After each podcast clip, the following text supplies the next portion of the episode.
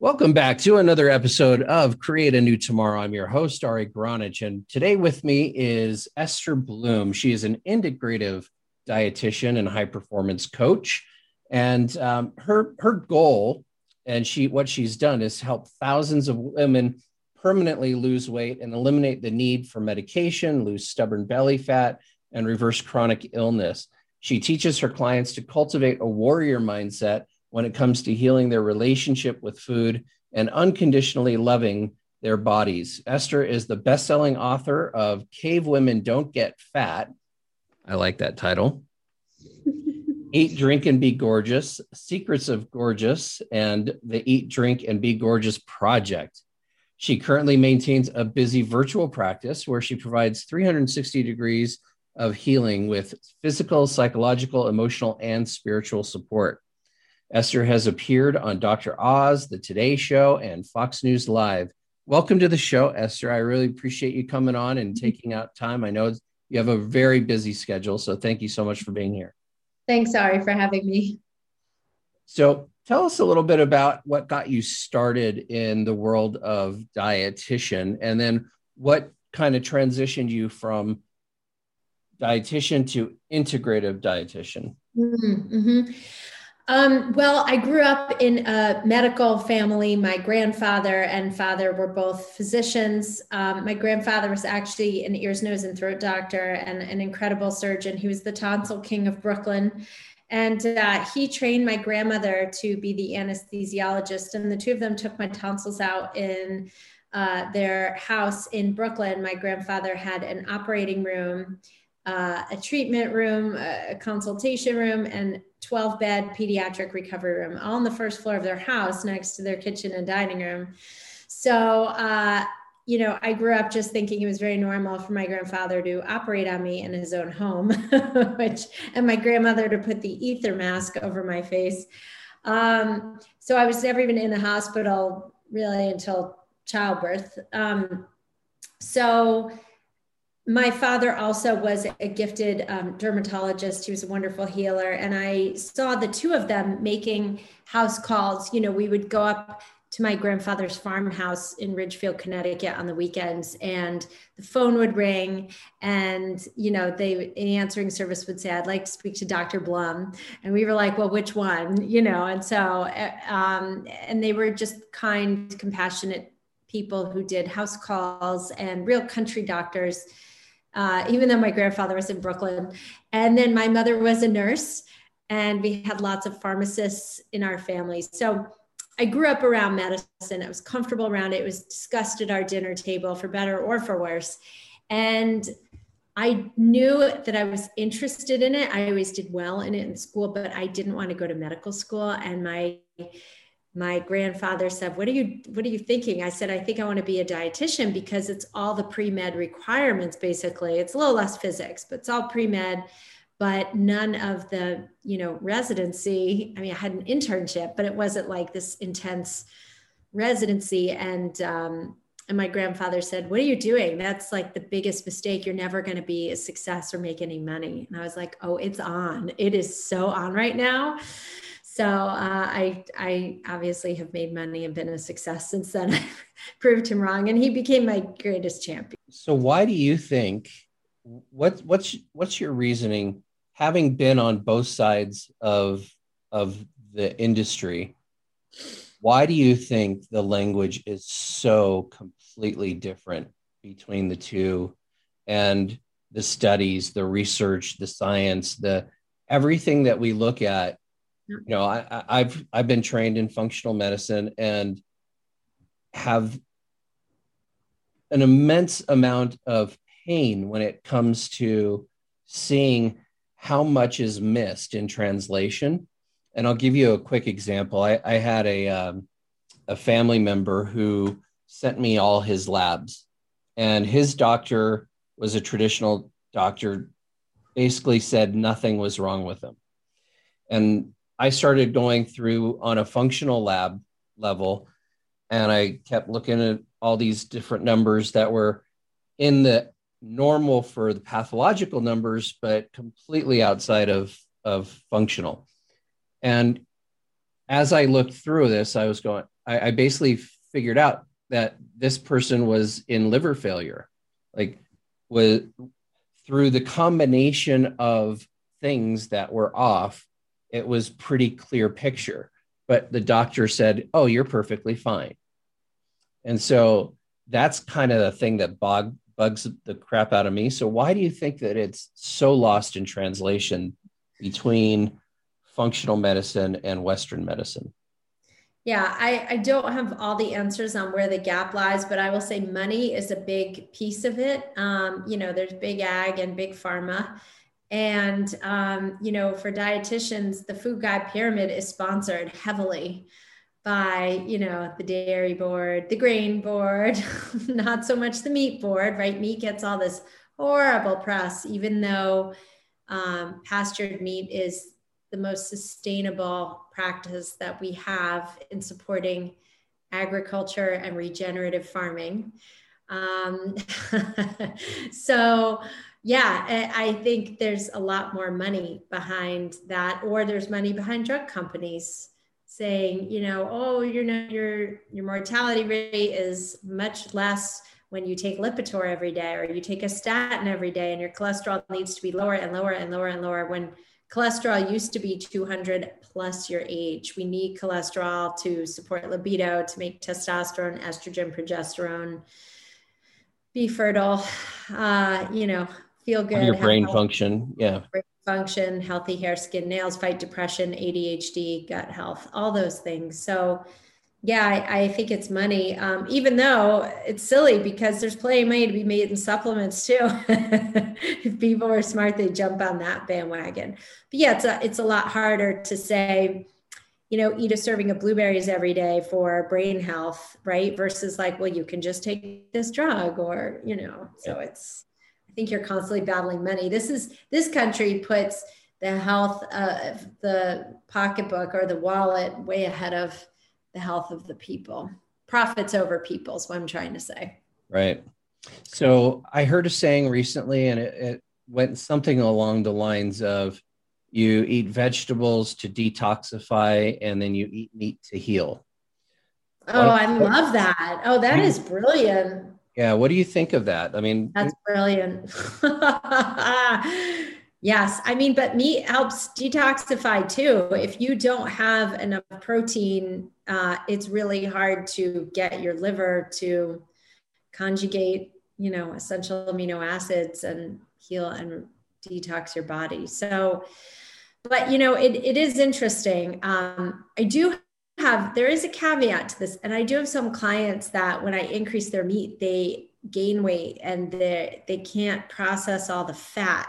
So some people, I actually have to go on the plant-based route for about four to six months sometimes to really clean up their liver and do a good detox that's more plant-based and then go back to the paleo. It depends on someone's starting point. If someone is super super obese um, and their cortisol is off the charts you know it's we we try different approaches there. The high meat doesn't always work. It depends. Right. Yes, yeah. for a healthy, normal, you know, reasonable weight, uh, if someone's within their target range, then yeah, I believe that. I think you do need a balance of, of meat and, and poultry and fish and vegetables to really detoxify and, and organ meats and build muscle, support bone density. Right. Yeah, you know, it, when I look at at human beings and um, how we used to eat then I look at animals and, you know, they talk about vegetables and how uh, you can build muscle with, with just eating vegetables and being a vegetarian. But I look at, at animals that are uh, on a plant-based diet and they're typically very large. And then I look at animals that are predator animals and they're typically very small but muscular and powerful. Yeah. And, you know, so you have slow and large on a plant based diet, but yet we get told all the time lately, especially about these plant based diets being the healthiest thing we could do. And then now they're coming out with all these plant based meats that are, um, I don't know what you think of them. Chemical my own opinion. chemical shitstorm. I mean, I always talk about this with my son. Uh, you know, he's he's almost 14. I'm like, stay the hell away from that crap. He's like, Mom, I would never be vegan. I just wouldn't do it. You know, again, it goes back to money. Like it's um, you know, Bill Gates is taking over a lot of our farmland that is producing GMO based crops. Um, the, the Beyond Burgers and the pea proteins. Anytime there is uh, you know, that type over plant-based versus actual clinical research, um, it's there's money behind it. People have money to gain from it. Gotcha. So I had a, a dietitian tell me one time as she was drinking a diet soda in my presence. she said um, something along the lines of, I like to eat my calories, not drink them. Uh huh. What do you think of that statement and people who think that diet sodas are so much better or diet foods in general are so much better yeah. than natural foods yeah well that's i mean your body your choice so you want to put crap that you know interferes with proper neurotransmitter function in your brain you knock yourself out but uh you know and yes you you don't want to get your calories from orange juice or you know uh necessarily sodas or anything like that. But sometimes drinking calories can actually be nutritious. If I can get someone to get a protein shake where they're getting 50 grams of protein instead of eating two eggs where they're getting 14 grams of protein, I am going to say drink your drink your calories and put some fiber in there, put some chia and flaxseed and put a low glycemic fruit and some veggies if you want and drink it all at once. Don't like sip it over hours of the day where you're messing with your blood sugar so much. So it's really time and place. I mean hypocrisy abounds in diet in dietetics professions. So let, let's talk a little bit about um, lentils and lectins and yeah. nightshades and inflammatory foods yeah and you know, even like tomatoes. I had a I had a client one time paid me for a six month package, and after going through everything at the very beginning and doing all the testing and all that stuff, um, we were putting her on an elimination plan, and she was Italian, and she said, "Keep your money. I can't not eat tomatoes. And i said it's only three weeks. And she wouldn't she couldn't not eat the tomatoes. Yeah. but you know let's talk a little bit about that kind of unpack this because everybody's getting their information from dr google right now. And uh, and i'm not sure dr google has all of the correct information you know readily available in a way that people can search yeah, well, when it comes to elimination diets, you know, it's it's tricky, right? Because um, if somebody has a lot of people who I treat, for example, have H. pylori or like real active H. pylori, or um, where they're having symptoms, or they have parasites, or they have leaky gut or SIBO. So under those circumstances, right, you're um, you, with an inflamed gut wall and you're adding gasoline to the fire when you put those inflammatory foods into your system, right? that foods that you're sensitive to and often the foods that you're the most sensitive to are the ones that you're eating every day already anyway so you can do food allergy testing during those times but it's going to show up you know you're going to show up with 20 30 even 40 allergies. That's how you really know you have a leaky gut by the way. The more allergies you have tells us a lot about your gut. Yeah just unpacking i think um, for people what you know they hear all these fad diets and fad things and yeah. may not know how to navigate yeah. this. And so they end up you know you'll end up okay we're on the keto this week and intermittent fasting yeah. that week and paleo the other week. And we just keep switching because we're not getting the the answer we want. Yeah. and and you know with with my patients i always said well in functional medicine we test yeah. so that we're not you know throwing darts at a dartboard. But um, but people don't really understand what all of these things are. They just look. I mean i still don't know if anybody knows if milk is good for you or bad for you. You know what i mean? Like you you have both sides yeah. of, of the equation. So I wanted to Right, unpack that a little bit. Yeah, well, and so much of your your food can be it, it, there's so many factors, right? It, okay, fine, you can find out where your genetics are. You know, you see people in uh, certain Nordic cultures eating a ton of dairy and are very lean and healthy, but were the cows given hormones? Were the cows fed GMO grains?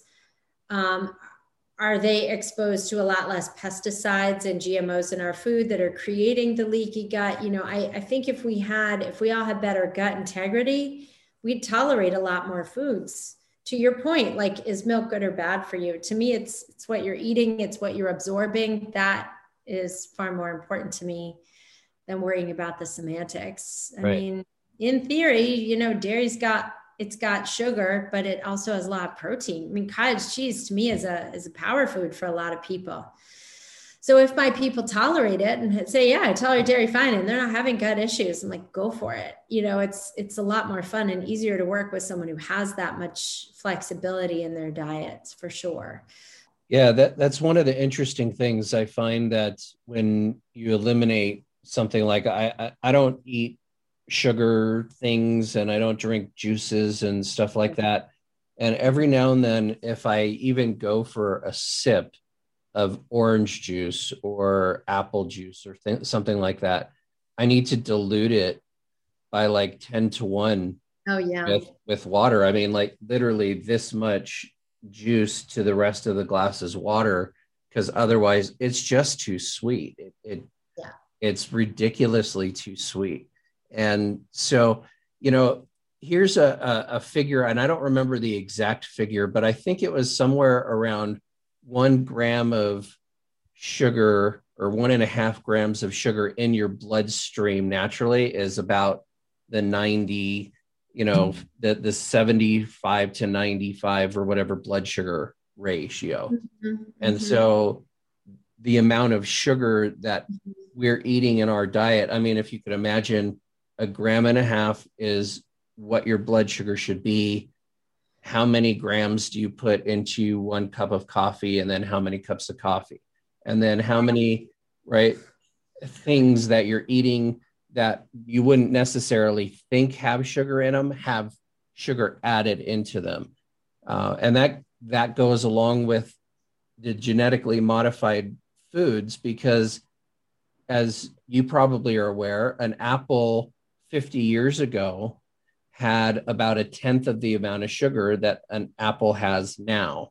And you have to have about 10 apples to get the equivalent nutritive value as an apple 50 you know in the 50s so how does somebody you know navigate this entire the world of what we've done to our health and to our environment and to the way in which we consume I know ignorance really was bliss in this uh, in this.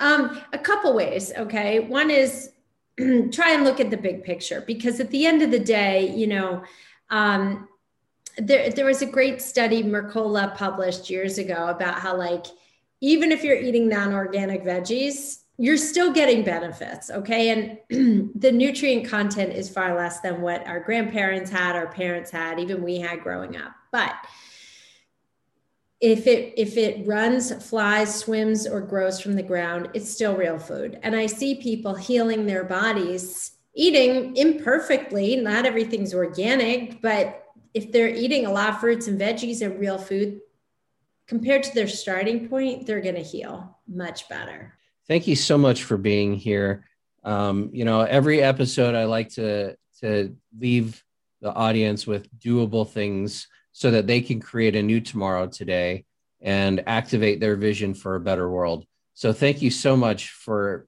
activating your vision and not just that, but coming out into the public. You know, I like to say, uh, silence is a bully's best friend. So, let's get loud.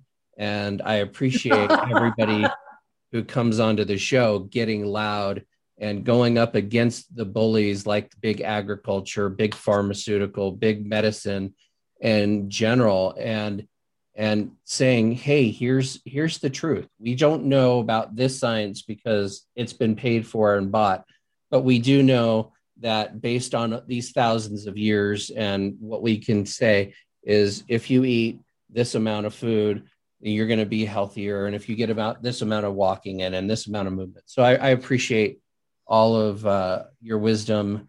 Thank you so much for coming on. I know you're busy. So thank you uh, and this has been another episode.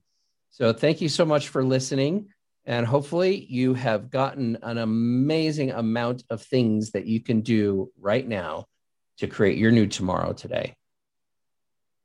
We'll see you next time